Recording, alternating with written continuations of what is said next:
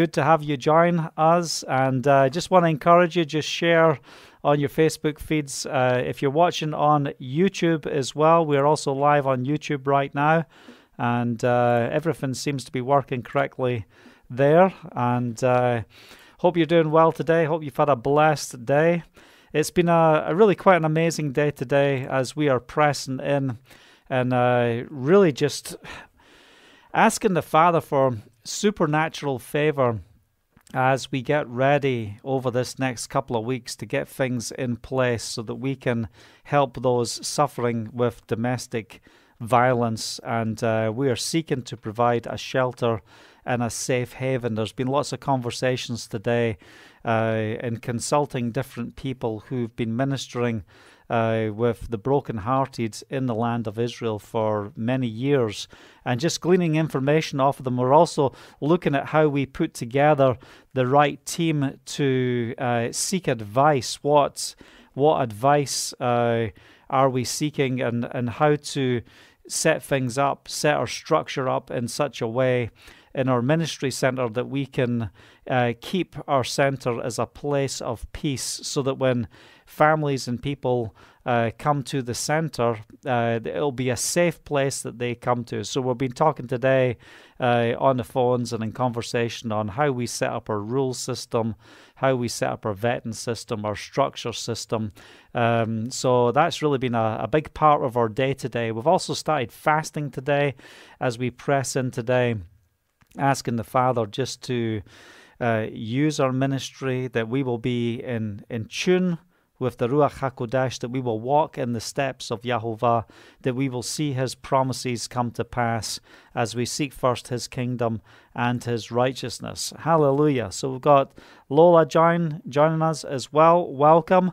Thanks for joining with us. And we're just going to press into the word. Um, if anyone has questions, we're going to open up for questions and answers uh, as well if people have questions. If you want to write to us, I'll just make sure we've got the email up so that we know if there's any feeds coming in. Um, it's Kenny at Bulldozer Faith. Let me make sure I get that sent to you. Hold on one second. Let's get the email address.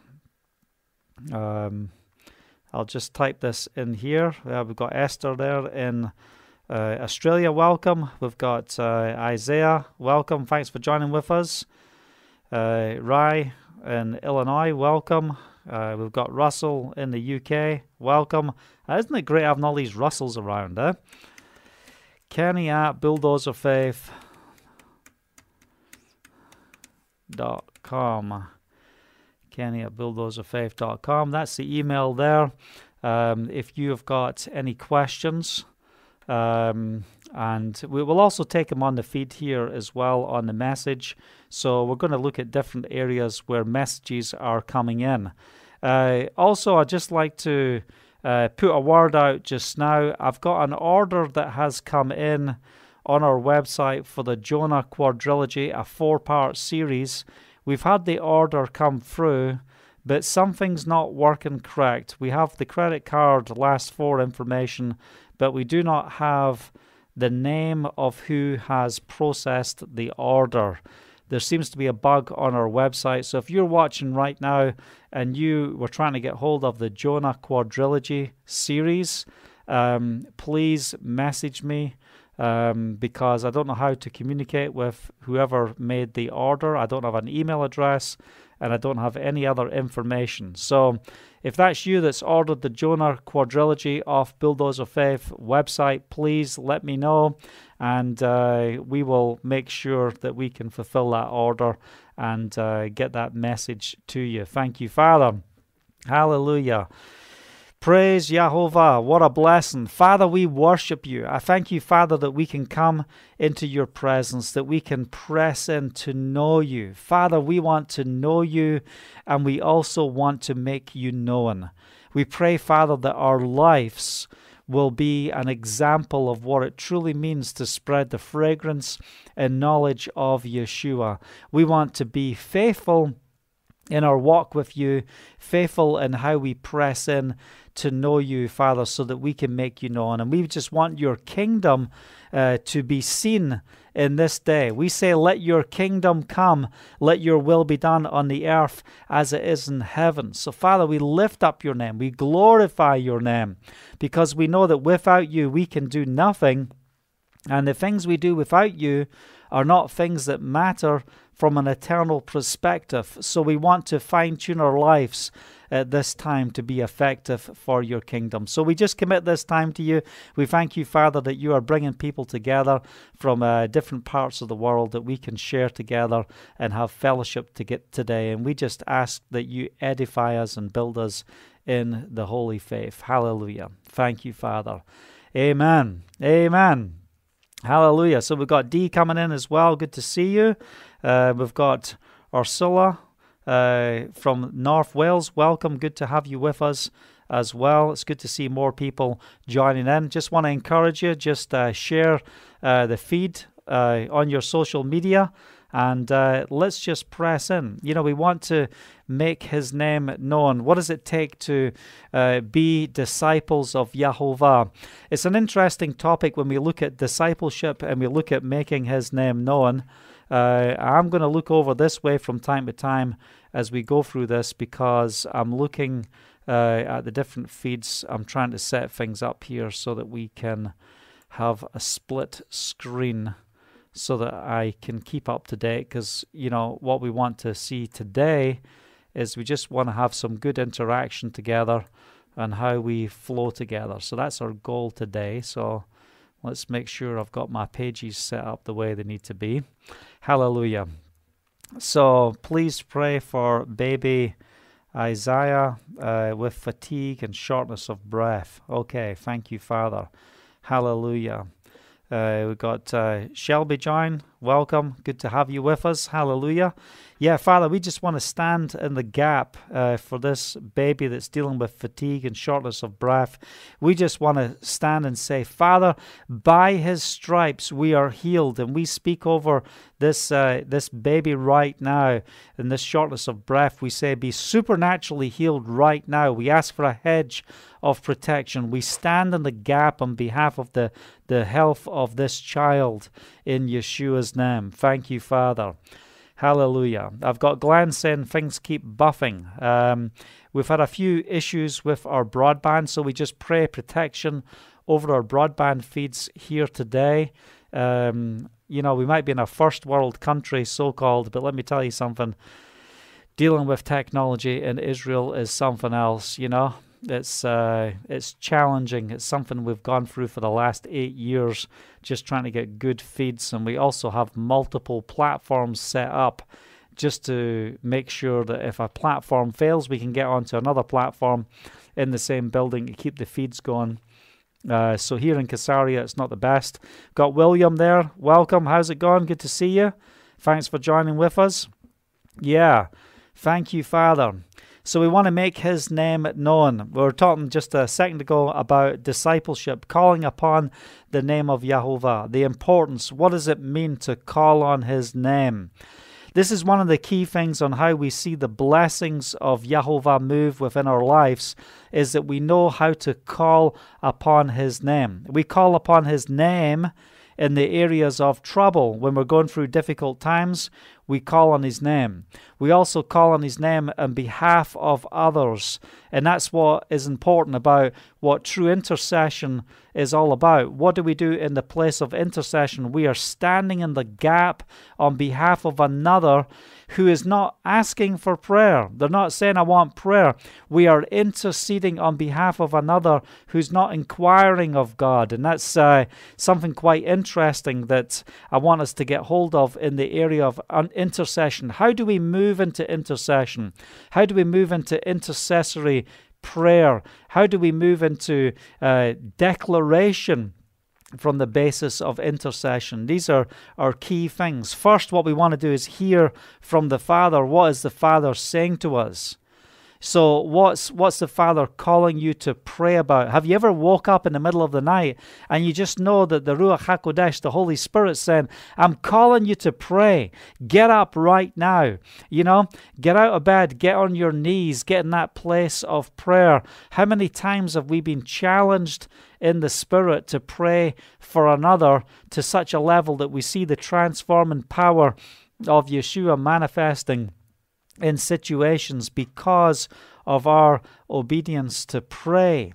You know, prayer is so important. If you look at the Outer Hebridean revival, you've got a couple of old ladies in their 80s, you know, one's blind, and you'd think, you know, who are these women, uh, you know, and what are they doing? They're they're going up to the the pastor in the only church in the island of Lewis, and they're like, you know, we just want to check out what you believe. We want to check out uh, is God really called you here? How are we going to pray for you? You know, do you have a heart for evangelism? Because that's what we're interceding and praying for on behalf of uh, um, the the Outer Hebrides Islands in Scotland. This is what we are all about. Is this your heart? Is your heart in line with how we are interceding. And there's something important about intercession and pressing an intercession, but also when we look at intercession and the prophetic, we, we touched on this a little bit yesterday. When we move in intercession and prophecy, it doesn't mean we move into manipulation and controlling spirits or witchcraft. Uh, now, one thing I've noticed and had to minister into many areas is how people have moved into witchcraft because of how they use intercession. So we don't use intercessors to identify uh, everything what the Father is saying. When a word comes forth, we have to take the word and we've got to verify it with the word. You have to test the word. So if an intercessor has a word, we have to test it. And you know what's happened in many places is intercession. Uh, people moving in the gift of in- intercession have got to the place where they've started to lord over others with that spirit of intercession. Yesterday we talked about heavy shepherding the heavy shepherding movement and how leaders were making decisions on behalf of others, you know, by using prophecy, or this is the position that God has placed me as your shepherd, as your oversight. So I'm going to, uh, you know, I'm going to make a decision, and this is what the decision is, and you have to obey it. These systems are not true. And we do see these things within the, the Hebrew roots movement. You know, when you see these little tight communities and how they're functioning and how they're operating. And I just want to make sure that we are clear on these points and how the gifts of the Spirit move so that you will not be caught in a place, uh, you know, where you have that false spirit, effectively a spirit of witchcraft bringing control. And why am I saying all this? I'm saying all this because we're dealing with what? Right now, we're pressing in to deal with domestic violence and assisting people in trouble in domestic violence, people who are uh, being manipulated and controlled against their will. And as we're dealing with that spirit, I also want us to identify as we pray and walk in the supernatural that there is there is abuse going on even within the body of Messiah. Uh, since we've been sharing about how we're reaching out in domestic violence here in Israel, I've got many people writing to me. They're sharing their story of the abuse that they've gone through, how they have had to get away from uh, um, husbands that have been uh, aggressive uh, you know, uh, abusive towards them. Some violently, some they've they've used different tactics to literally destroy the life of their wives or their children, and uh, it's been traumatic. It's been something else, and we're hearing all different types of stories, and we're also hearing about people who have been abused by people who are meant to be in spiritual authority, uh, in leadership, where they have used uh, that spirit to bring witchcraft and damage to others. So we just want to say be aware of how the enemy operates. Anytime you make a decision, you make a decision because of what God says. And I've shared this time and time again, and the message is this the greatest word you will you will ever receive is not the word from a man.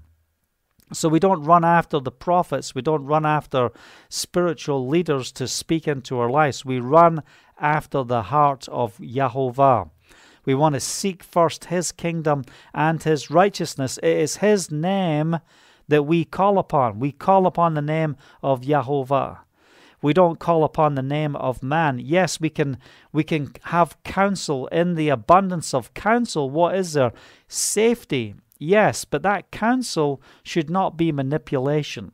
You know, I shared yesterday about a situation where someone came up and said, I have a word, and th- this is a very strong word, and I'm not going to mention any names or anything, but this is a typical situation of immaturity of the gifts operating. When someone comes along and says, you know, I'm so moved with this word, this is the word of God, but it goes against everything that the Holy Spirit is speaking to you, the more they put pressure on the delivery of what that word is and what that word says, you know, and the more peace you lose, you know, that is moving into a spirit of witchcraft. And if you've ever been in that situation, it, it comes from two areas. Not, it's not necessarily saying that anyone moving with that is operating the spirit of witchcraft, because there's two things that cause that. Number one, immaturity on walking in the gifts of the Spirit where they think this is what God is saying and this is how they want to deliver this word, and it's just immaturity. But the devil is using witchcraft. So it doesn't matter if you're immature in this or not, the bottom line is you're dealing with a spirit of witchcraft.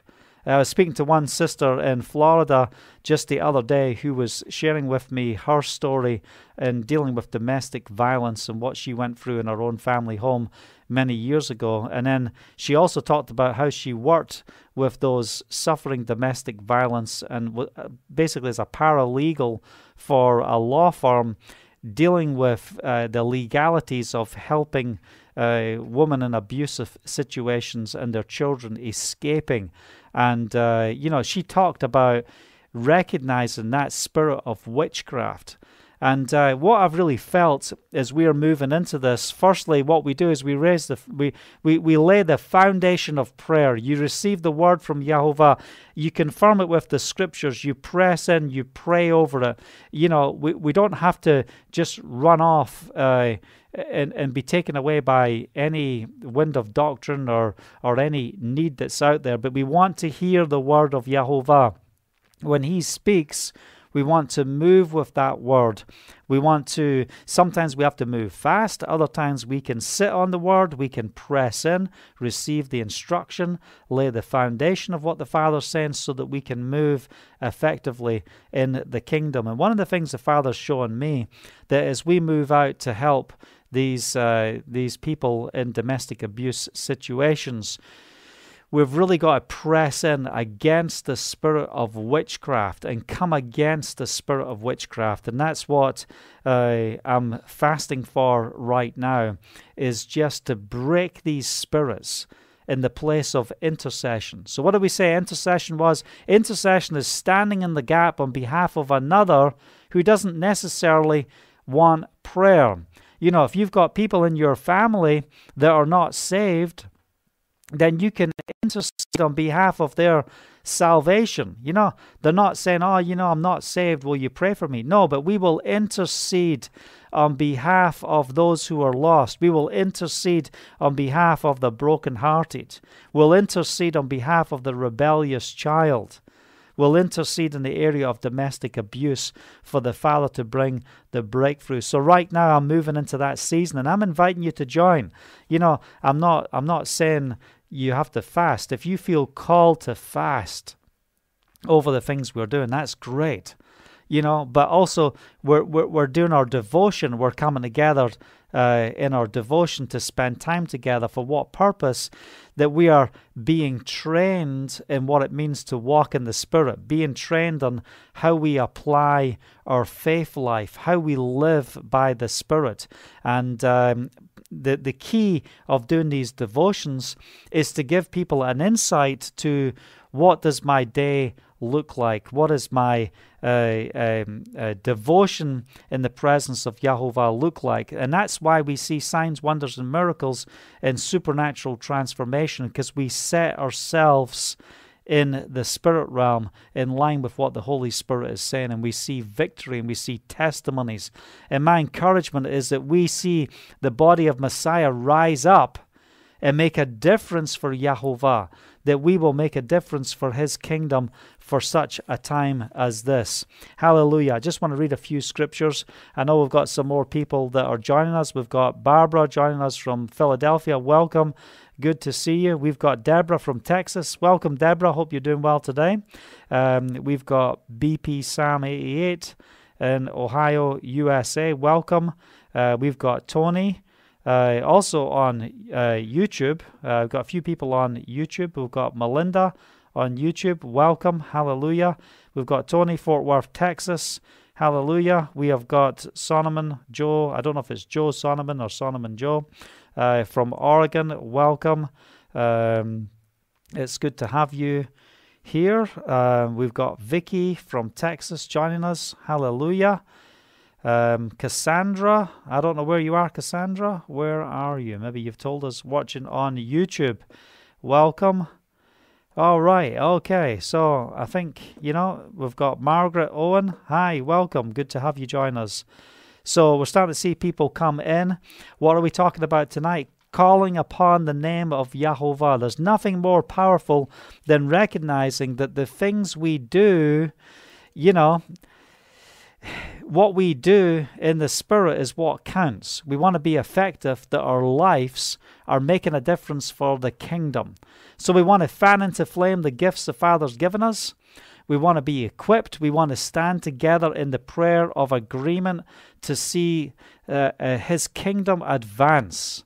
You know, we are called to take the kingdom by force. We're called to proclaim spiritual warfare. Hallelujah. That we're not fighting against the principalities of this world.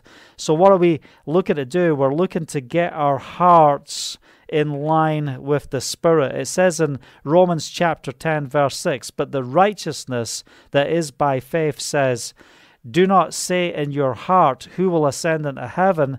that is to bring Messiah down, or who will descend into the deep, that is to bring Messiah up from the dead. But what does it say? The word is near you, it is in your mouth and in your heart. We want to be those who are testifying about the Messiah and what he has done. The word is near you, it's in your mouth, and it's in your heart. Father, we want to have an experience in our life where your word goes from our head to our heart. And, you know, that's why I encourage you to be people who meditate on the word. I'm coming into the middle of this portion of scripture here because what I really want us to do is get to this next verse here but what does it say? The word is near you, it's in your mouth, it's in your heart. That is the word of faith that we are proclaiming. That if you confess with your mouth that Yeshua is Lord and believe in your heart that Elohim raised him from the dead, you will be saved. So it's not like a Calvinistic approach to salvation. What are we looking like in the in the area of salvation? We are being saved. We're talking about uh, the conception of being born again. We are a, a new creation. Behold, all is gone, all things are new, but we are, we are growing in salvation. It's not just one act. Listen, if we have given our life to Messiah, if we're confessing Him with our mouth, if we're believing in our heart that Elohim raised Him from the dead, if something happens to us, you know, if you drop dead or whatever, we are saved. We have the guaranteed seal we see in the book of Ephesians that we have salvation, but we are being saved. Verse 10 For it is with your heart that you believe and are justified, and it's with your mouth that you confess and are saved. And as the scripture says, anyone who trusts in him will never be put to shame.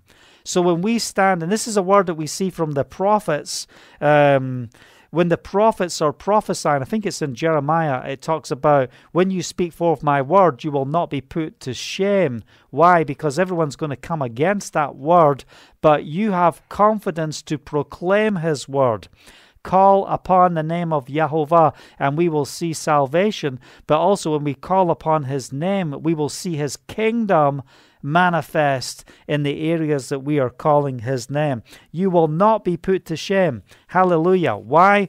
Because His word will not come back void. It will accomplish that for which it has been said, sent. You will not be put to shame. There is no difference between Jew and Gentile. The same Elohim, the same Lord, is Lord of all. There's only one gospel.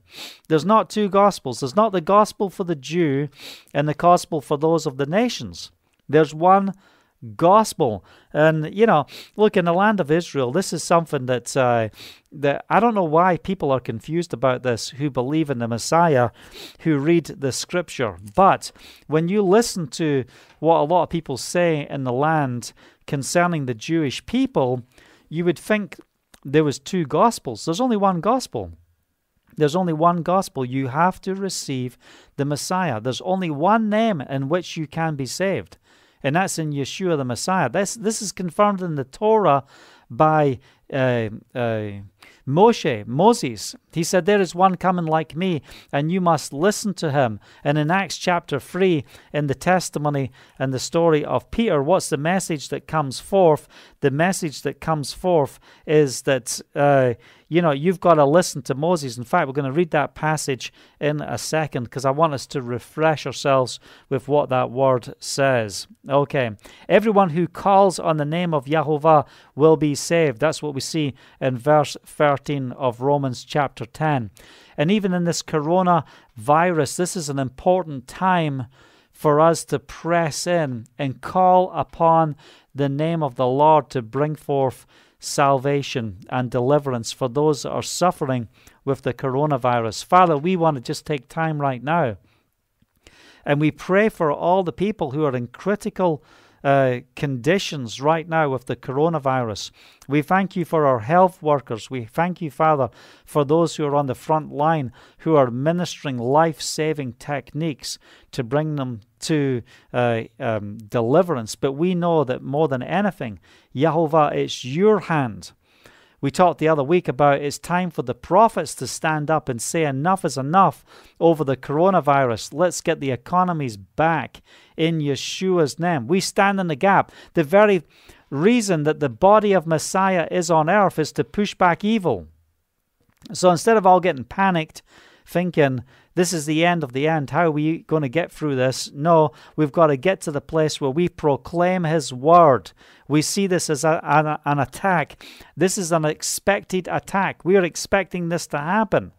So I don't want to spend my time getting caught up on all nonsense. I want to see what lines up with Scripture. And as we do some questions and answers, maybe some of you will have some questions about understanding the days in which we are living. Because let's not get confused. This is not the end of the end, because there's so many prophecies that have to come to pass. So we've got to align ourselves with what the Word says, you know, and, you know, let's deal with those scriptures together let's weigh them up together because if you are uh, if you're of the viewpoint from a messianic perspective or Christian perspective, I've been trained in this way for 30 years. We worked with the uh, we worked with uh, bringing the Jews out of Russian Russia and Ukraine back in the early 90s. And what were we told? This is the greater exodus. We're getting the Jewish people home and when that happens, the Messiah is going to come. He is right on the edge of coming because the Jewish people are coming back to the land. Well, here's the problem I have with that.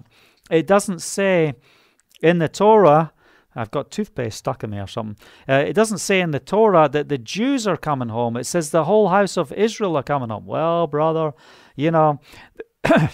Because the Jews are coming home, you know, don't you know that when the northern kingdom left, some of them went and joined Judah, so Judah represents the whole house of Israel? That is not true. Because when the Messiah came, Yeshua came, this was after the northern kingdom were uh, dispersed in the nations. When Messiah came, he went to the Galilee. He didn't go to First Street in Jerusalem. He went to the Galilee. Why did he go to the Galilee? You know, he went to the Galilee because he says, I have come for the lost sheep of the house of Israel. So, who are these sheep that he is looking for? You know, and he was fulfilling prophecy.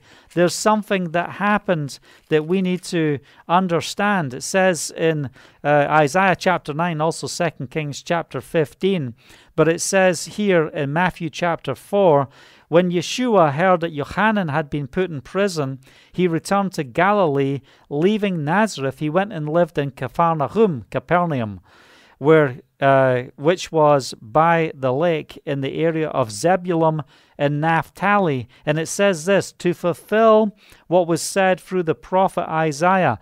This is Isaiah 9. Land of Zebulun and land of Naphtali, the way to the sea along the Jordan, the Galilee of the Gentiles. The people living in darkness have seen a great light. On those living in the land of the shadow of death, a light has dawned.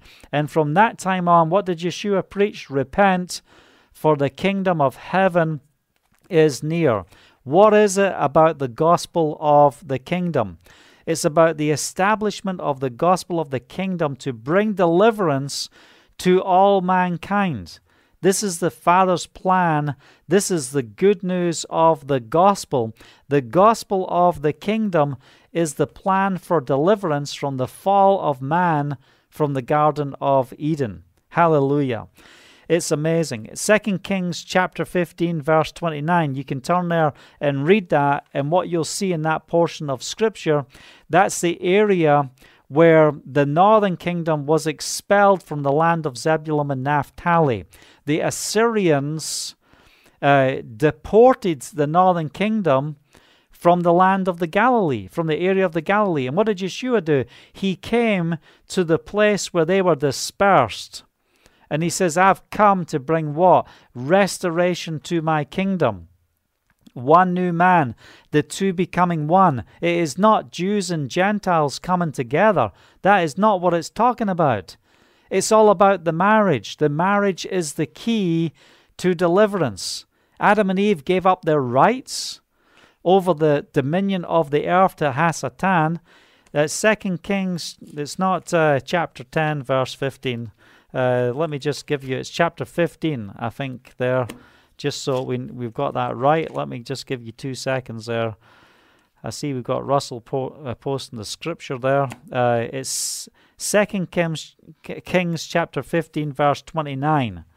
Um, okay, unless you're just quoting Second Kings 10, 15. I don't know. We'll see what happens there. Anyway, hallelujah. So, what are we talking about? We're talking about the fall of man. Adam and Eve give up their rights because of partaking of the tree of knowledge of the good and evil. They disobeyed Yahovah. They could no longer approach the tree of life. They were walking in the garden with Yudhe They were walking in the garden with who? Yeshua. It's all right, Russell, no problem. Just put the right scripture in there. I don't want to type right now. So they were walking in the garden with Yeshua and uh, they were in fellowship with him. They weren't married to Jehovah or Yeshua, they weren't married, but they were in communion. They had the highest position that they could have, higher than an angel.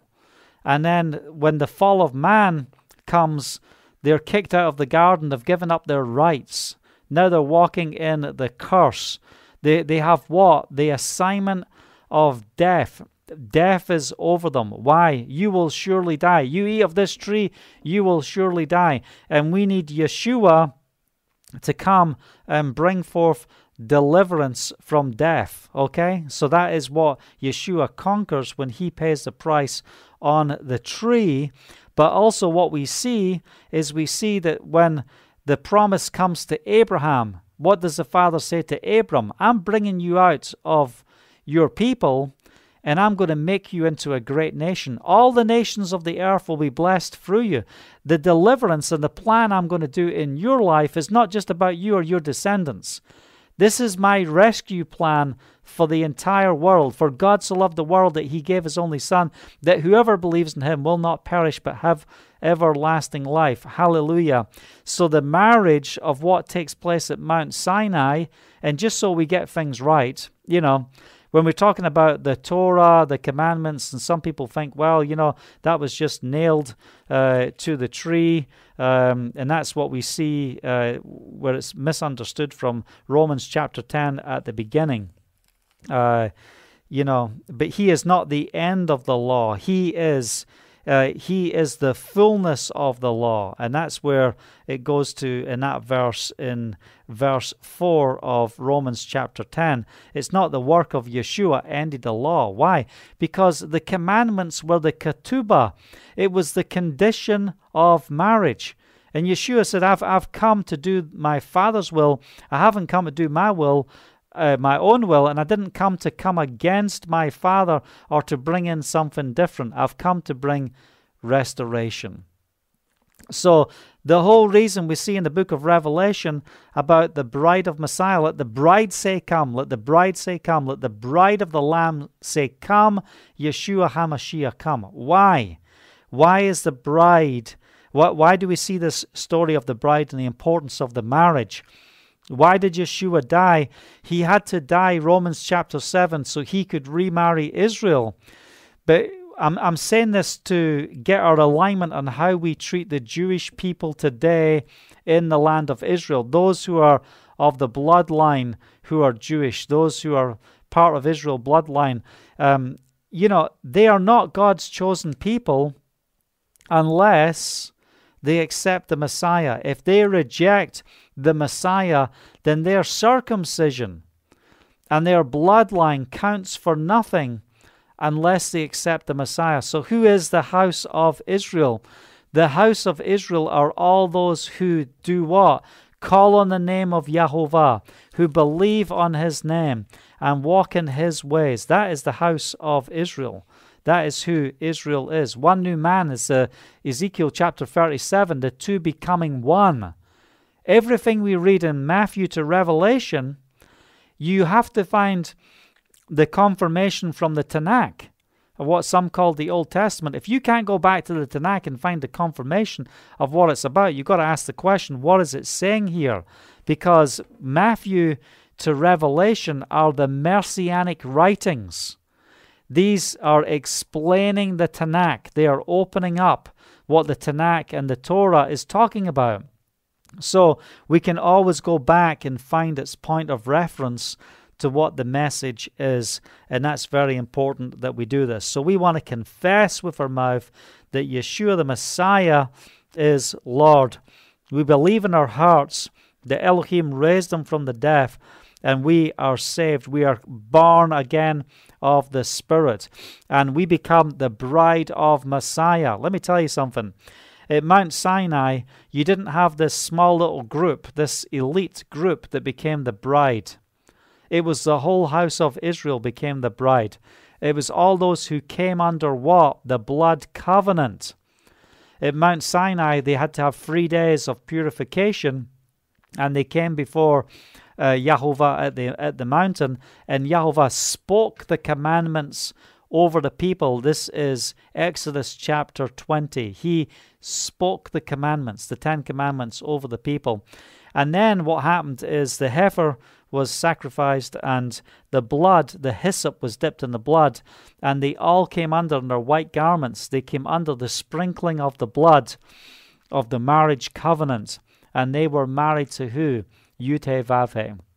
We have the 70 elders meet with Yeshua at the head of the table, and it's the wedding supper that takes place. And the Messiah was in the presence of the 70 elders. Moshe, Moses, met face to face with Yeshua. He was known as one who met face to face. But then he comes to that scripture where it says, Show me your glory. And he's not speaking to the Mashiach, he's speaking to the Father. Because of what? This is what Yeshua says in John chapter 14 If you know me, you know the Father. For I and the Father are one. If you've seen me, you've seen the Father. And what's he talking about? When you're walking in relationship with me, and then he goes on in chapter 16 to say what?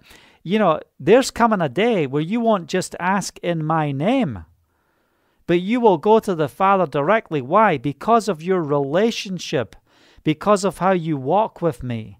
you will ask the Father directly. So here's Moshe showing the example in the manifestation of the kingdom at Mount Sinai and the marriage that took place with Israel, and the commandments are given. We're seeing Moshe talking directly to the Father, Show me your glory. He says, Oh, you can't see my face and live. I'll just sort of show you the back of me. But this is the one who met face to face with Yudhe Who was he meeting face to face with? It was Yeshua. Hallelujah. I hope you're blessed and encouraged with what we're sharing here tonight.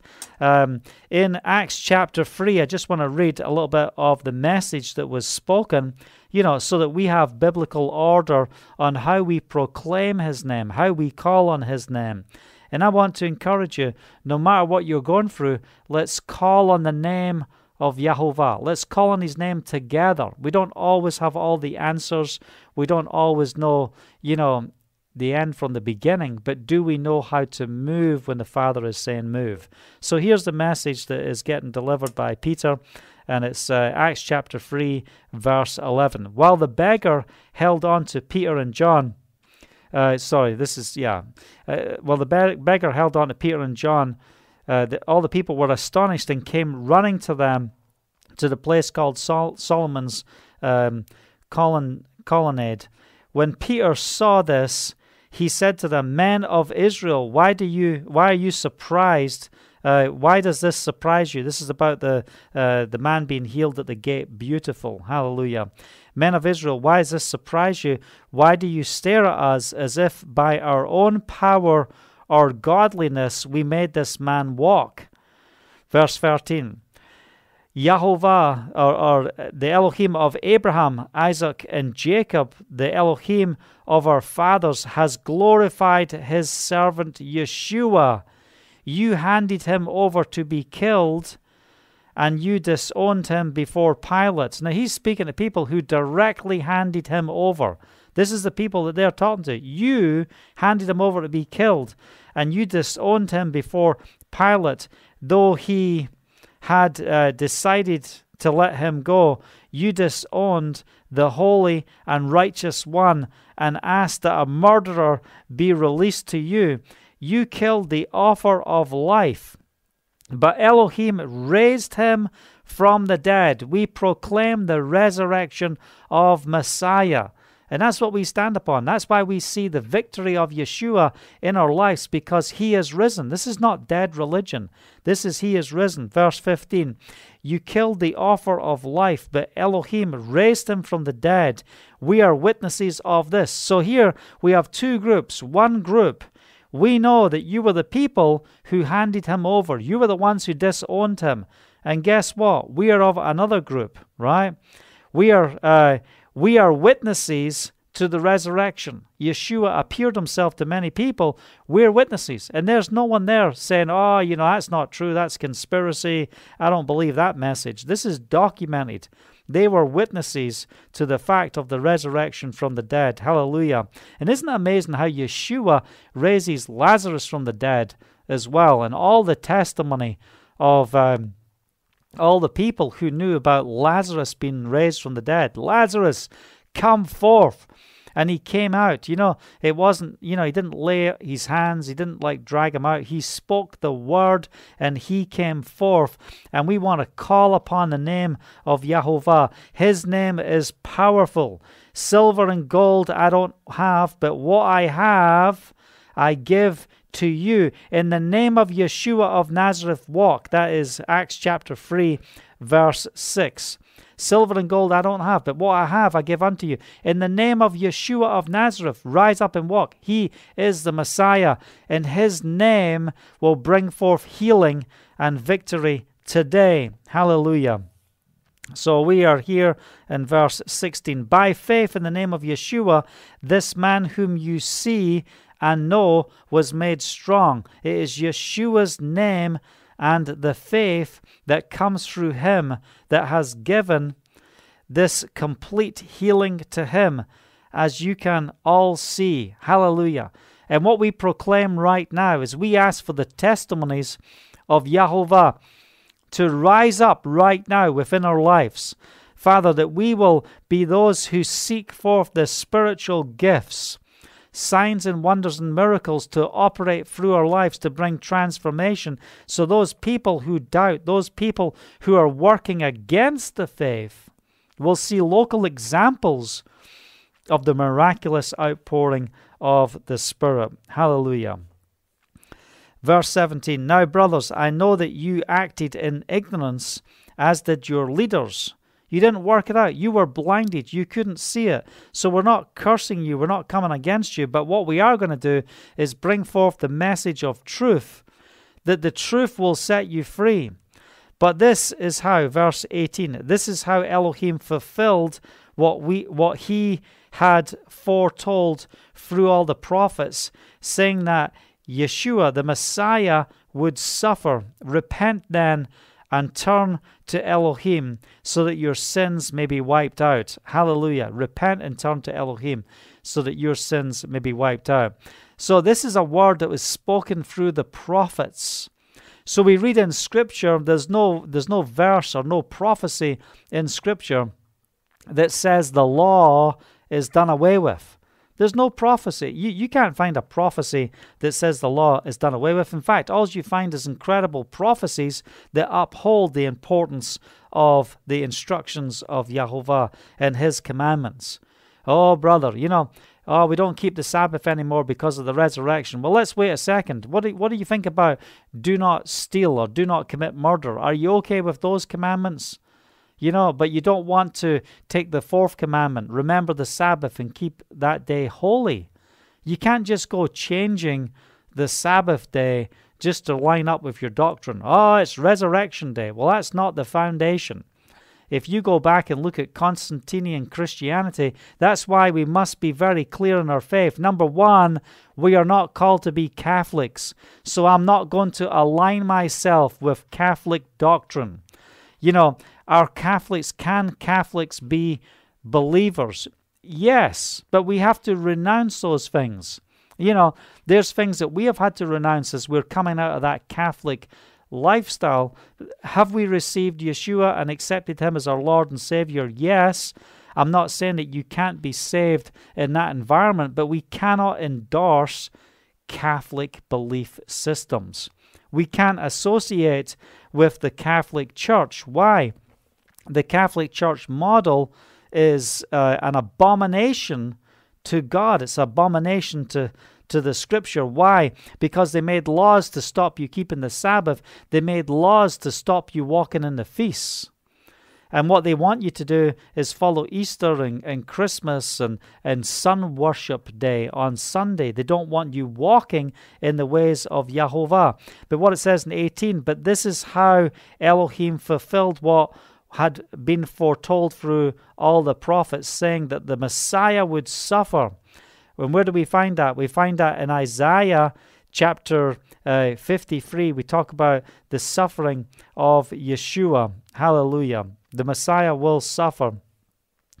Uh, repent then and turn to Elohim so that your sins may be wiped out. We need the forgiveness of sins. And you know, today when you talk to Jewish people about forgiveness of sins. Do you need forgiveness of sins? Well, it's all about the good works you do. You know, if we do tefillin, you know, wrapping it around our, our arms, putting it on our head, getting the prayer shawls on, and, and, and proclaiming the word and going through all the ritual of tefillin. Rabbinical Judaism says that is a method of taking away your sin. Well, we know that's not true according to Scripture. We have to repent of our sins before the Messiah. Repent. And then we see by receiving Yeshua, we see that our sins will be wiped out because Yeshua is the atoning sacrifice. He has shed his blood for the forgiveness of sins. Hallelujah. Right, so repent uh, and turn to Elohim, verse 19, so that your sins may be wiped out, that time of refreshing may come from Yahovah we release the time of refreshing to come over our lives, even in the midst of this coronavirus. Hallelujah. And that they, uh, verse 20, and that he may send the Messiah who has been appointed for you, even Yeshua. Verse 21, he must remain in heaven until the time comes for Elohim to restore everything as he promised long ago through his holy prophets. Again, what we're seeing prophetic confirmation, prophetic confirmation. The prophets spoke this word. What does the scripture say? I do nothing without revealing it to my prophets. So the law is not done away with because he never revealed that to his prophets. He spoke and prophesied on the contrary. Hallelujah. Verse 21, he must remain in heaven. Yeah, we said that. Okay, verse 22. This is the key here on what uh, and how Peter refers back to Moshe. For Moses said, Jehovah your Elohim will raise up for you a prophet like me from among your own people. You must listen to everything he tells you. Anyone who does not listen to him will be completely cut off from among his people. And this is where we get our understanding that, the, that it's so important that we understand. If you are not in Messiah, you're not walking in salvation. You are not under the blood, the redeeming blood sacrifice of the Messiah. So you're not walking in forgiveness in sins. And when Yeshua died, that was a cut off to the marriage with uh, the southern kingdom, with Judah. They were cut off, they were no longer married. That's why the renewed covenant is not just for the house of Israel to be restored, but it's also for the house of Judah. It's for the house of Judah and the house of Israel to come together in a renewed covenant. It's a marriage covenant, folks. It's all about the marriage, the two becoming one. Indeed, all the prophets from Samuel on, as many as have spoken, have foretold these days. And you are heirs of the prophets and of the covenant Elohim made with your fathers, he said to Abraham. Though your offspring, all people on earth will be blessed. Hallelujah. All the people of the earth will be blessed through Abraham's offspring. When Elohim raised up his servant, he sent him first to you to bless you by turning each of you from your wicked ways. So Yeshua came first and said, I'm here and this is who I am. And what did they do? They rejected him. Now, many of the people, the leaders rejected him. Many of the people believed. But if we go back to verse 17, it says, Now, brothers, I know that you acted in ignorance, as did your leaders. This is why we can preach the gospel boldly in the land of Israel. We can say, Listen, look, I know you've acted in ignorance. You know, I'm not saying that you've intentionally went out with this viewpoint. Your leaders have been ignorant. They misunderstood. They walked in blindness. Why? Because you put laws around the laws and you set up your man made system called religion, and it stopped you from breaking through into the reality of God. So if you're walking in rabbinical Judaism, you need to repent and come out of that system and receive the Messiah. You don't have to give up being Jewish. You can be completed in Him. But the reality is this you are not God's chosen people until you receive Messiah. Now, prophecy is being fulfilled. So you can't look at the Jewish people in the land of Israel and say, Well, I just don't care about you because you don't accept the Messiah, so why should I even bother with you? Well, because the Father expects us to care from the brokenhearted. He expects us to care for those who are lost. We, ex- we are expected to bring forth prophetic fulfillment and bring the love of Yeshua to uh, modern day Israel. We don't support modern day Zionism, but we bring forth uh, the love of Yeshua to modern day Israel, and we ask for his hand to be upon this people that they will come unto salvation, that we can speak forth the words of truth, that salvation will come forth. Hallelujah. Uh, if we go to Luke chapter 10, when we talk about being sent out and the importance of going out with the gospel, hallelujah. Uh, Luke chapter 10, uh, what verse am I looking at here? Uh, I love the beginning of this portion. It's the commissioning of the, of the 72 disciples. After this, Jehovah appointed 72 others, and he sent them two by two ahead of him to every town and place where he was about to go. Uh, he told them, The harvest is plentiful, but the workers are few. Ask Jehovah, the Lord of the harvest, therefore, to send out workers into his harvest field. Go, I am sending you out like lambs among wolves. I'm not equipping you like uh, the world would equip you. No, I'm giving you a message and I'm sending you out to, to, to who? To, to people who are like wolves, to people who are going to come against the message. And, you know, what was the testimony that we saw? What was the victory that took place? You know, this whole passage is amazing, but for time's sake, you know, I'm looking at what time we're at. I want us to get to a time where we can move into questions and answers and stuff. But it says here in verse 17 the 72 returned with joy and said, Lord, even the demons submitted to us in your name. There is power in the name of Yeshua. He is risen. Silver and gold we might not have, but what we have, we give unto you. What we have, are we being richly built up in the things of the Spirit? And then Yeshua replied to them, I saw Satan fall like lightning from heaven. I have given you authority to trample on snakes and scorpions and to overcome all the powers of the enemy. Nothing will harm you. However, do not rejoice that the spirits submit to you, but rejoice that your names are written in heaven. Our names are in the Lamb's book of life. Uh, Yom Kippur, the Day of Atonement, what's it all about? Is your name written in the book? Well, because of the finished work of Yeshua, our names are written in the Lamb's book of life. Hallelujah. But what does it say? All the power of the enemy. It says that we have been given, I have given you authority to trample on the snake, the scorpion, and to uh, and to overcome all the powers of the enemy. And dealing with the coronavirus, we have to understand that we have been commissioned with the authority. So instead of thinking that we're ushering in the last five minutes of mankind before the coming of Messiah, that is not the day in which we're living right now. There's still so many prophecies to be fulfilled because it's not just about Judah coming home, it's the whole house of Israel. It's the land deal concerning Abraham. We have not seen the fullness from the Euphrates to the Nile. That has to come to pass before the Messiah returns. And some people are like, well, you know, it doesn't. It can happen in the millennial kingdom. No, I don't believe that because he will establish his people in the land he will give us our portion of our land based on the tribes of which we associate with.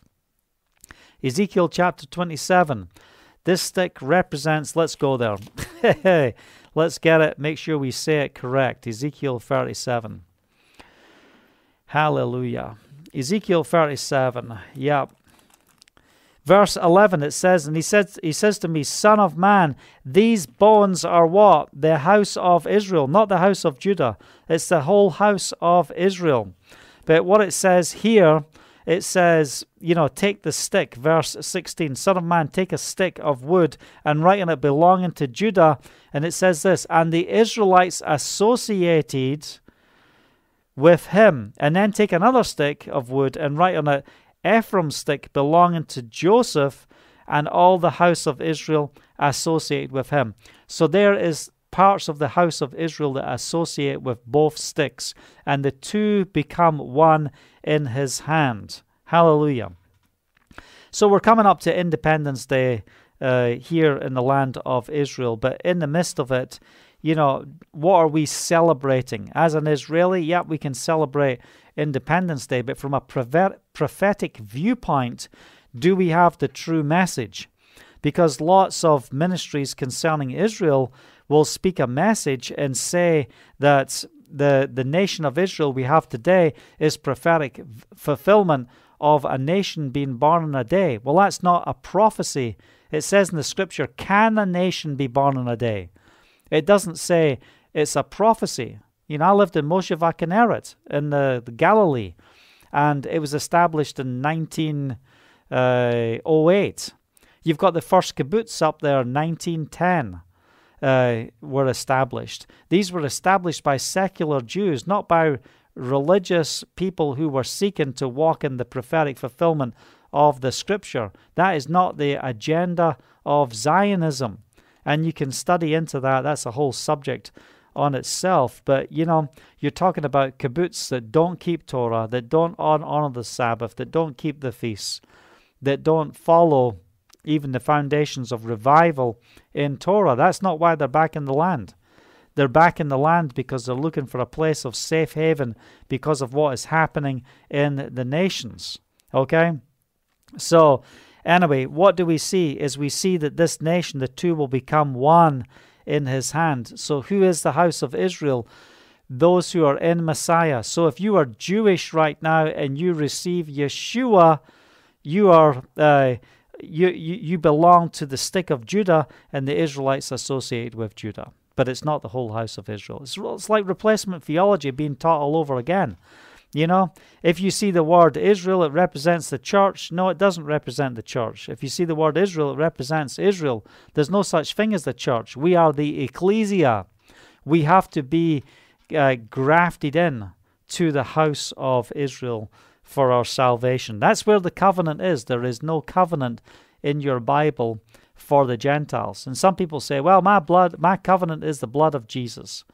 Well, let me tell you something. The blood uh, seals the covenant, just as they were sprinkled in the blood at Mount Sinai in Exodus chapter 20. It is the sealing of the covenant. Hallelujah. So I just wanted to share those few things, calling upon his name.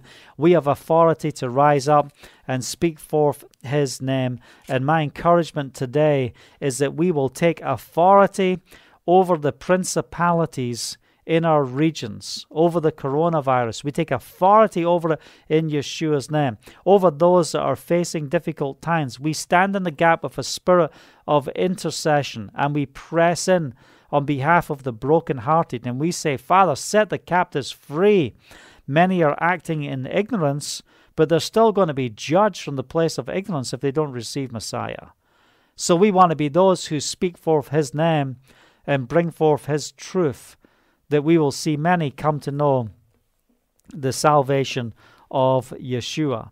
Why is that important? Because part of the covenant, of the renewed covenant that we have in Jeremiah chapter 31, it makes it clear. It actually says, No longer will a man teach his neighbor uh, or a man his brother, saying, Know Yahovah, know the Lord, because they will all know me from the least of them to the greatest declares the Lord.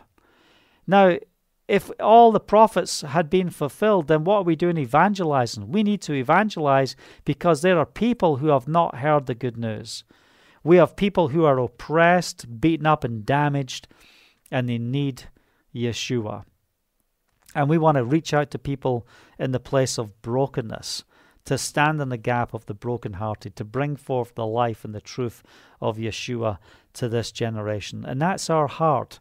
And I want to encourage you, if you're watching tonight, we're going to do some questions and answers now.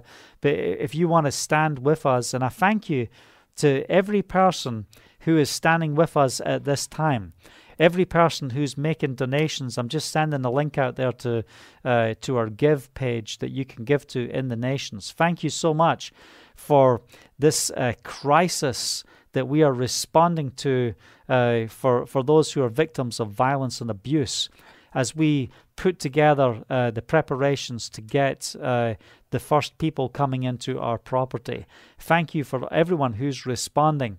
One of the key things we're really pressing into is that the Father will will will gather a people together who will give on a monthly basis, no matter how much the money is.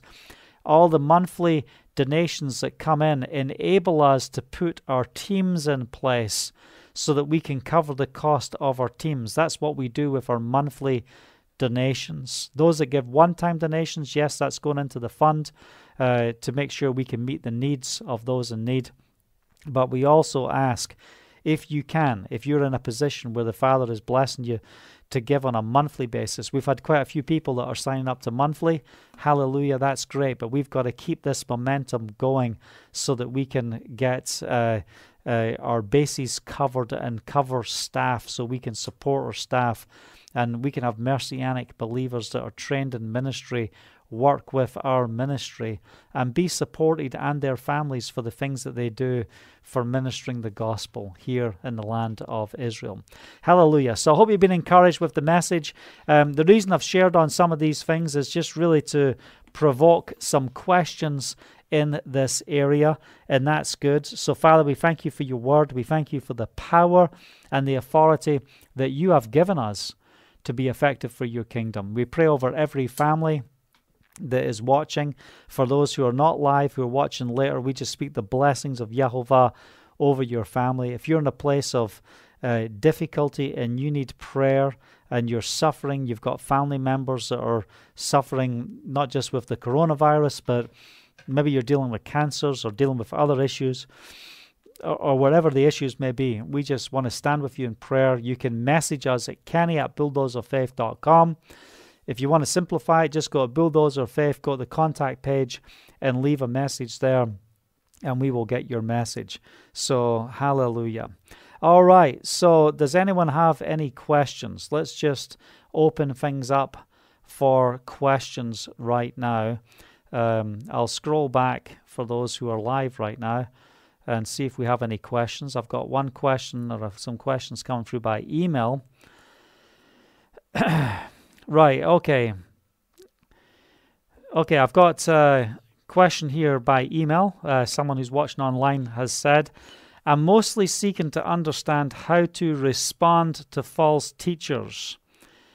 Uh, if there's a, set, um, a setting to not speak.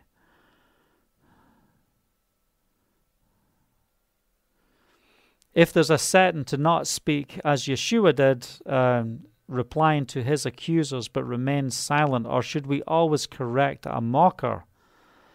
Okay.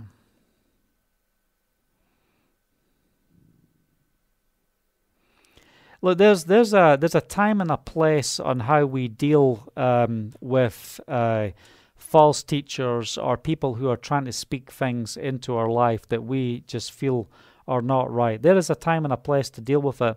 Um, I, I, believe if someone is deal is is speaking something out publicly that is not right, and you're part of that fellowship or you're part of that group, and they are in that group publicly speaking about this, then I would suggest go to them and say, you know, I've got a problem with what you're saying because it's not lining up with the word, and and deal with it. Um, there is a time where we should call out false teachers. We should call them out, but are we dealing with them in private? Now, I'm, the Father uses me a lot within the prophetic movement, and through the years, the Father has taken me to the nations, and I've ministered to so many uh, international leaders behind the scenes, and I've dealt with a lot of false prophecy, uh, deceptive spirits, um, you know, and I haven't called out a lot of those things that's happened in the place of secret in public. I've prayerfully dealt with it in private. Uh, you know, I've even called up some of the networks and told them, you need to take this ministry. I'm not naming the ministry. Take them off air right now because you own the network and you are responsible because you are playing them out on your network and they're preaching heresy and this is what they're preaching, and this is what I have a problem with and what they're preaching. And it's your network, so I'm holding you accountable. You know? So I've done steps like that. Uh, is there times where we should just say nothing? Uh, we shouldn't speak. Uh, yes, there is times. There is times where we use the wisdom of Yahovah, especially when people are speaking uh, things, uh, trying to put uh, heavy shepherding things into your life. There, there's a time and a place to speak. Sometimes, if you were to speak it out and to voice it, it might put you in a dangerous place of abuse. And the question is, are you spiritually equipped to deal with that spirit? Because what we're dealing with, we're dealing with witchcraft, you know? Uh, so, what we want to do is we want to take a step back and identify is this the fight we're meant to fight at this moment? Um, so, you've just got to have discernment on how you do that. Uh, should we always correct a mocker? Um, you know, if someone is mocking, if they're not believers and they're mocking, I think, you know, we don't have to run around trying to prove ourselves to people. You know, it says, don't sit in the seat of mockers or, or the council of the wicked. You know, don't spend your time around those people, but proclaim the word. And, you know, it's very apt that we shared on Acts chapter 3 there because what was happening is Peter and John were seeing the testimony. They were seeing the testimony amongst mockers of those who were against the Messiah who actually witnessed the transforming power of Yeshua. So, how should we respond to the mockers? Ask the Father for signs and wonders and miracles to manifest to bring transformation that they may be saved, that they will come into salvation. Hallelujah. Uh, so, let's have a look. Um,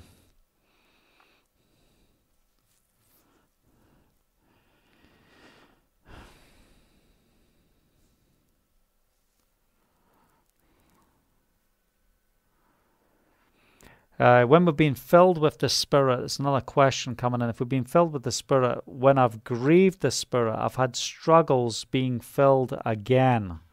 What does it mean to be grieved by the Spirit? What does that look like when we are filled with the Spirit? You know, again, there's a, there's an area where sometimes people, especially within the Hebraic walk, they've been told, and I've seen teachings out there they come against things like the gift of tongues and uh, other gifts, words of knowledge, and things, and they say, well, they are not for today. Uh, you know, you can't speak in tongues. Uh, that's that's uh, of the devil. It's not of God. And you know, I, have been with people who've renounced the gift of tongues because they've been told to renounce the gift of tongues, and they've felt like it's a huge disconnect from what it truly means to walk in the Spirit.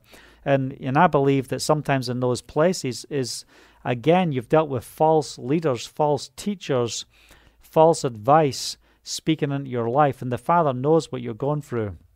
And even look at the, the love and concern that Peter has.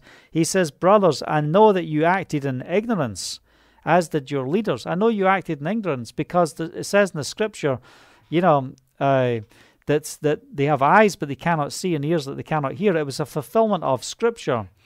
But here is the opportunity to repent, to turn around and come back to Him. So, in the areas of grieving this or speaking against the Spirit, it says that the, the unforgivable sin is the grieving of the Spirit. What does it mean? It means to say that which is of the Spirit is not of the Spirit of God. And that is to grieve. But how do we walk into the fullness of that? Where we are cut off. Um, I believe it's a very difficult thing to do to get to that place. And you know, I have I have met people and testimonies of people who have caused so much damage against the body of Messiah because of the grieving of the Spirit that they have called up and said, I, I, I know I can't come back to God because of what's happened. I am cut off. Um, you know, there was a testimony. I'll share a testimony without mentioning names and stuff. I was um, in South Africa, and uh, this person, a major international businessman, I won't say what line of business they were in or anything. I don't want to identify any areas or any people, but I get this call in my hotel in, in Johannesburg. Um, this person says you've got a word from God for him and he wants you to come and speak and I go to his home. I get picked up by a chauffeur. I'm taken to his home, and it's a, it's palatial. It's the height of luxury. It's you know you know a swimming pool. There's a whole party. Everyone's partying. There's loud music going on. Everyone's drinking. Man, half the people there were plastered. You know, drunk, and this is meant to be believers. You know, and I get there, and here's the the guy, you know, the big shot that's called me there multi-millionaire, and uh, you know, I get brought into this place, and you know, he says, "Oh, you know, come on in. I know God's given you a word." And we go into this room, and he brings all these key friends, and I said, "Listen, you know, maybe we should just talk." Without your friends. Oh, no, no, no, no. You can say, there's nothing that you can't say in front of my friends. And uh, I'm like, well, you know, maybe we should have this conversation privately. Oh, no, no, no, it's okay. I, I want everyone to stay here. And I bring this word of rebuke. How dare you? It comes a strong word. You have been robbing the body of Messiah. This is what you've been doing. and I proclaim all the things that He has been doing and what He did. And um, I said, The Father has given you one last chance to repent. You've been told to repent time and time again, and you keep going back in the same sins. And you keep going back in the same place, and you need to repent and turn around. This is your last chance. If you don't, this is what's going to happen to you.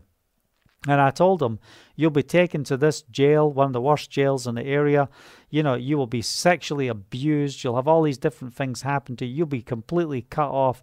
There will be no hope for you and no way for return because you refuse to repent of your sins. And I'm saying all this in front of his friends. He's like, Oh, God.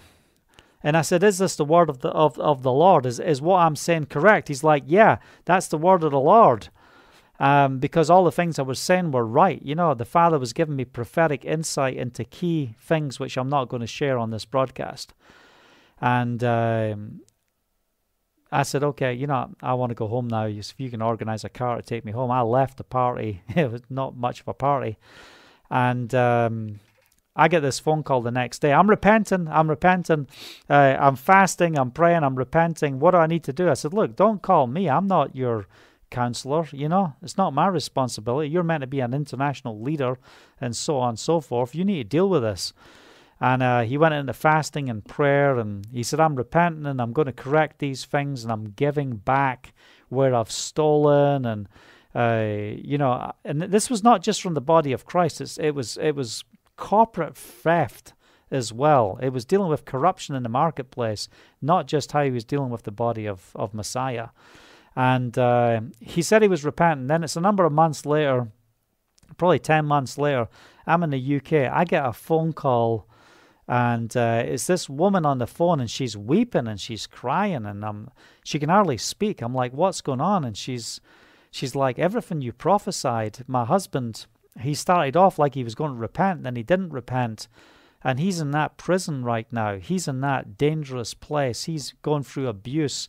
He's gone through all those things that God said he would go through if he didn't repent and deal with the sin in his life and genuinely come back, you know, like Zacchaeus and give back every place where he had robbed. And uh, she said, What do I do in this situation? You know, I'm in this empty apartment and everything's been taken and the police have confiscated everything and you know because of corruption and everything. And this is where we're at. I said listen you know you've just got to walk away. There's nothing you can do because we know what the word of Yahovah is. And she said i know the word. I agree with the word but it's hard. And uh, you know i prayed for her in the midst of all the things that she was going through with her husband and all the things that happened and, you know, I believe that what happened to him is he was walking into the, uh, and truly was grieving the Spirit. He was saying that things were being done in his name and things that happened were not the Spirit as well. And that whole thing of what was going on in his life and how he was using the Holy Spirit in ministry and in business was uh, an affront to the Spirit. It was grieving the Spirit. So I believe it's very difficult to get to that place that there's opportunity. It's like you, you, you say, the person that's asking this question, you know, you've struggled with being filled again. Well, obviously, you've not truly grieved the Spirit, or you wouldn't be able to walk in the fullness of the Spirit again. Hallelujah. Uh, if you're if you scorn these evil spirits, do you rebuke them publicly? There's a time and a place to rebuke them publicly. You have to ask the Father. Okay let's look at other questions. Um, just uh, uh, this is uh, Charlie asking a question on Facebook. Uh, question: Does sexual marital relationships affect your spiritual growth um, or the spirit? How does sexual marital relationships affect your spiritual growth? Or the Spirit. Yeah, I think it's very important. I think, you know, we want to be pure before Yahovah and walk in the purity of Yahovah. If we are becoming one flesh with others, we are bringing uh, those demonic principalities into our life, and we don't want those things within our life. We want to walk in purity. Um, and, you know, if you're unequally yoked, it's going to affect your walk you know but you know i believe that there is a promise within the scripture if you if you come to faith in messiah and your husband or your wife isn't saved that you bring the redemption of uh, Yahovah into that marriage and keep pure and keep right within that relationship. Yes, you can do that, and that brings forth a protection. But I think the question is asked does uh, uh, sexual relations affect your spiritual growth? Um, um, if it's married or not, then absolutely what happens from a sexual basis does affect uh, how we walk within the spirit. I don't know if you want to clarify, Charlie, on a little bit on what you're trying to say in the midst of that, so I could be a little bit more specific with that. Okay, question. Uh, we'll come back to that if you've got anything more to add on that, Charlie. Um,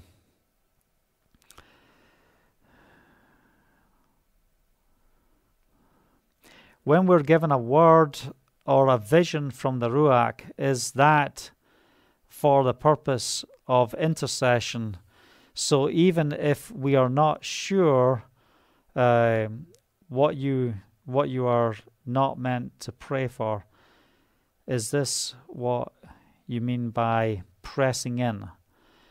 When you're pressing in, okay, right. So when you when you're given a word or a vision, um, is it for the purpose of intercession? You know, I believe every time we receive a word, we should check the word against the scripture. We should press in so that we have the witness in the spirit of what we are uh, doing. We should have that witness of the Holy Spirit in that word. So it's not lack of faith to intercede. When we're interceding, we're standing in the gap for the word to come forth. So we believe the word. Uh, so we're testing the word. If we're receiving a word, you know, we've got to test it. You know, I get many people who, who have had visions and you know, it's very vague over what that vision means, and then they're trying to work or trying to walk in something they don't understand the fullness of what they have seen. So press in till you get the understanding of it. So, you know, why do we intercede? We intercede to bring it into being. That's what I mean by walking in intercession with the vision uh, or with the word that the Father gives uh, us, that we intercede. That's why I'm fasting right now, is to intercede. Father, we want the right people to come. As we open the home, we don't want demonic spirits manifesting within our ministry center, but we want to bring the brokenhearted in, but we want that we want the right people to come in that will receive supernatural transformation, that they will have hearts that are ripe unto harvest, that they will receive the ministry of the Spirit as they come. Charlie has said on the sexual encounters uh, affecting the things of the Spirit, talking about uh, physically unclean, a, a young person uh, walking in sexual acts. Well, I believe we should keep ourselves pure for the one that we are going to marry. So it is important. Does it affect us in the spirit um, if we are physically unclean? Yeah, it does. Yeah, we need to repent. We need to apply the blood of Yeshua, come under his blood. These are not unforgivable sins, but let's walk in the maturity of the Spirit and in forgiveness of Yahovah so that we see the promises of Yahovah manifest within our lives. So, you know, the sins we do against the body, uh, our body is, is the temple of the Holy Spirit. So we want to honor uh, our bodies before Yahovah. So we don't want to uh, sin against the temple of who we are. Okay, we want to keep ourselves pure before Yahovah. Um, that's the quote of scripture from uh, Corinthians. Is it First Corinthians? Um, uh, 1 Corinthians chapter 3, it says in verse 16, Do you not uh, do you know that you yourself are Elohim's temple and the Elohim's spirit lives in you? If anyone destroys God's temple, he will destroy him, for Elohim's temple is sacred and you are that temple. Okay, so what we don't want to do is we don't want to put the wrong things within our body. We don't want to be unequally yoked as well with that regard. Hallelujah. Okay, any other questions? Um,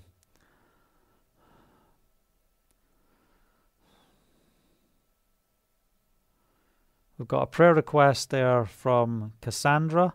Uh, pray for strength and wisdom to walk in the Spirit consistently. Amen.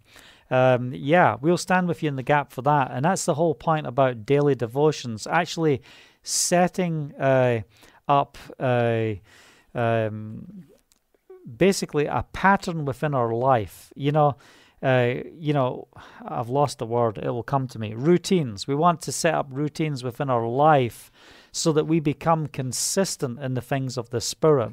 So we want to be devoted in the presence of Yahovah. We want to uh, set aside time that we're devoted in His presence, we're not watching teachings, we're not fellowshipping with others, but we're pressing in individually to receive from Yahovah. It's very important that we do that. And I believe that when, when we set aside these routines within our life, we set up godly habits, and those habits start dealing with the bad habits. They start to drop off, and we start to get focused. Because listen, in the flesh, if you just leave the flesh and you know your life in the spirit is just ah whatever you know we don't set up routines we're not disciplined uh, to be disciplined means to uh, assign how we operate, uh, to to clean up our lives and be disciplined in the spirit. You know, uh, doing that will get us to a place where uh, we will walk in the spirit uh, consistently. We're not going to have all these ups and downs. You're not going to get something coming and hitting you and pushing you into the ditch. Why? Because we're building that place where we set our days right before the Father. We set the foundations of our days so we see the victory of Messiah being established within our lives. We create those godly habits. So when the enemy comes, it's not going to break how we walk in the Spirit. Hallelujah. It's not how it's not going to break us. Hallelujah. Amen. So, Father, we just stand in the gap for Cassandra and we ask for the strength for her to walk in the Spirit and over all of us that we will establish consistency of what it truly means to live life in the Spirit and to hear from you and to walk in your ways in Yeshua's name. Hallelujah. Right, let's have a look. Right, uh, Charlie's got another question. Praying to God the Father versus praying to Yeshua. How do we deal with that? Well, look, I, I believe we pray in Yeshua's name, you know, but we can also pray directly to the Father, you know. But we don't, you know, look, there's some people out there teach that Yeshua and the Father are the same. I don't believe that. You know, I'm not preaching Catholic Trinitarian belief systems. But what I am saying is the Father and Son are unique. Uh, the two, they are one, but they're unique. I don't believe that Yeshua is the Father because when he died, where was the Father? Uh, when he went and prayed, who was he praying to? Oh, I'm just setting an example, praying to myself. No, he prayed to the Father. He said, I only do what I see the Father do.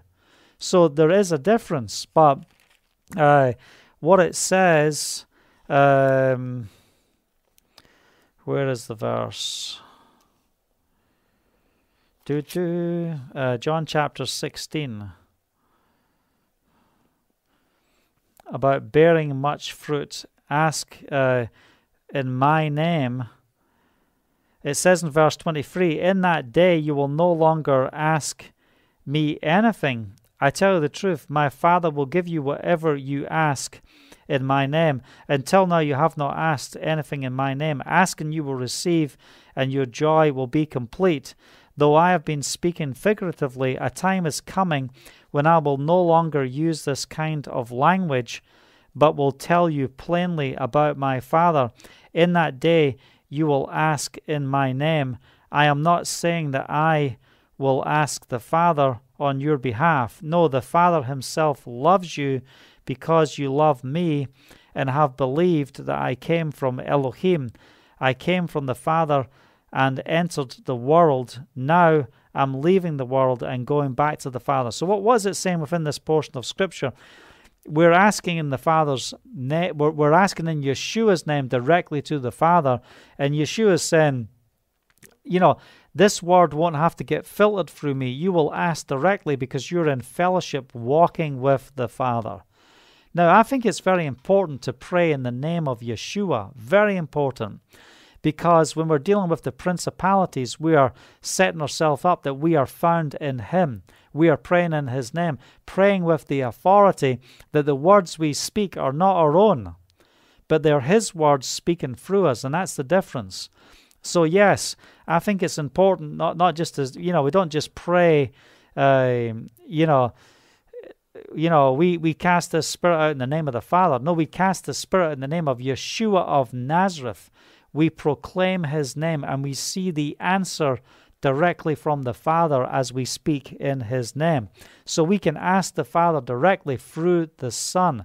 There's only one way to the Father, and that's through the Son. So we need to have that order in place. So, you know, I believe there's a there's there's false teaching out there that says Yeshua and the Father they are one. That Yute Vavi, they're just the one. No, they're not. They're different because Yeshua sits at the right hand of the Father. So if the Father were one, why would we have that scripture that says that he is at my right hand? No.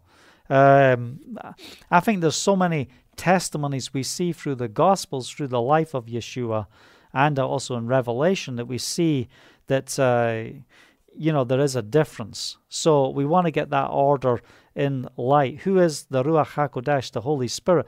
The Spirit of truth. We are made up of body, soul, and spirit, three parts made into one. So, you know, we're not running with the Catholic doctrine of how they see the Trinity, but we recognize we don't worship the Spirit. Okay, the Spirit gives glory to the Father and the Son. Okay? But we, the Holy Spirit, is our counselor and teacher. We have the mind of Messiah. That's what it says. So, what does the Holy Spirit do? It opens us up to the mind of Messiah. So, when you are praying in the Spirit, what are you doing? You're praying the perfect will of Yahovah. So, that's pretty powerful. Uh, Yeshua sits at the right hand of Elohim. Yep, that's right. Uh, so, praying to God the Father versus praying to Yeshua. I hope that's answered the, the question. And Yeshua said, If you have seen me, you've seen the Father who sent me. That's right. Hallelujah. Um, any other questions or prayer requests? Um, then let's just uh, just type it right now. If you've got any other questions, I'll just check on anything coming in on email here.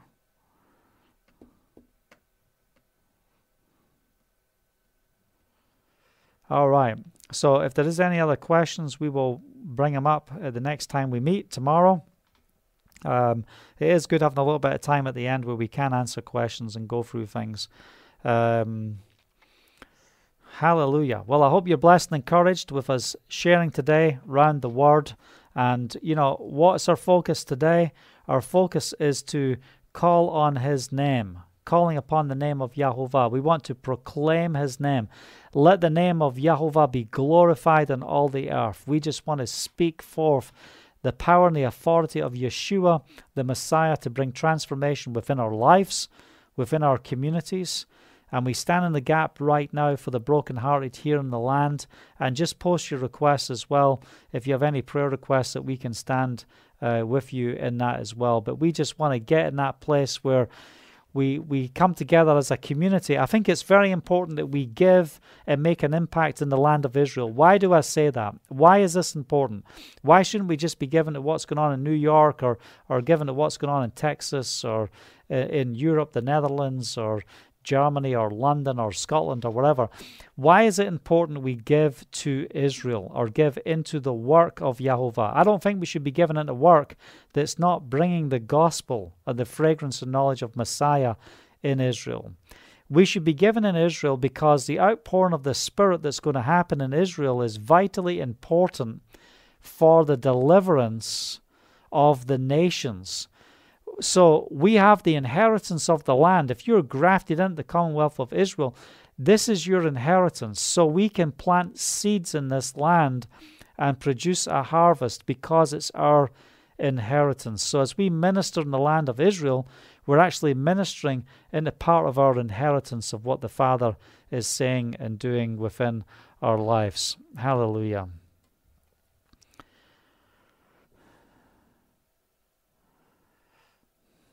I've just got a message here. We're going to pray for Heather Phillips. She's not feeling well. Um, and has been mixing with people. So, Father, we just want to lift up Heather Phillips right now. We ask you, Father, to bring supernatural healing to her right now and that she will uh, be protected, we come against this coronavirus as well. And we just speak to Heather in London just to be healed right now in Yeshua's name. We release the healing power of Yeshua over you right now. Hallelujah. So, what I'm saying about uh, giving to Israel is part of our inheritance, it's part of what we are called to do. And I believe prophecy is being fulfilled, so we should be ministering to the Jewish people in the land. I believe a mighty outpouring is going to happen, just as we saw in Acts chapter 3 uh, when Peter and John are speaking what's taking place, a clear message of the gospel is being delivered to the people. You are the one who did what? You are the ones who um, uh, crucified the Messiah because of what you did, but you acted in ignorance, as did your leaders. But we want to bring your truth, the truth to you from the scriptures. And here's the truth repent for the kingdom of Yahovah is at hand. Repent, because Yeshua, the Messiah of Nazareth, is alive. And we want to see the demonstration power of his Spirit manifesting in the land, because it's time for the glory of Yahovah to be revealed. So that's why we give. That's why we sow into the land. We don't get upset because people in the land don't understand the difference between modern day Zionism and biblical Zionism. I'm a biblical Zionist. I am passionate for the will of God and the word of God to be fulfilled in this generation. That's my stand. So I encourage you to stand with us. If you have been giving, as we've got this emergency fund going on right now, as we're setting things up to bring in those who are in abusive and violent situations for a house of refuge and protection, go to bulldozersoffaith.com forward slash give you know, I'm calling on people give monthly, but if you can give one-time seeds uh, and special uh, offerings at this time, that is also much appreciated as we are aggressively building that fund uh, so that we can get started as quickly as possible and reach the brokenhearted. Anyway, I want to thank you for being with me tonight, and uh, uh, we just stand in the gap for all those who are asking for prayer. Uh, we've got Adolf who's asking for prayer for Father, uh, heal my unbalanced, uh, praying to the Father to heal my unbalance and dizziness. Uh, we just want to speak healing over you right now. We say to unbalance and dizziness, go in Yeshua's name. We speak supernatural order within your mind, within your head, within your brain. And we just ask for your body to come in line right now in Yeshua's name. Be supernaturally healed. By his stripes, you are healed. Amen. Hallelujah.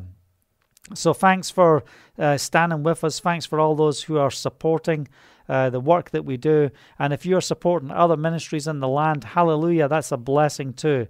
Uh, we uh, are blessed and encouraged with what the Father is doing here in the land of Israel. And we're asking the Father to accelerate it at this time.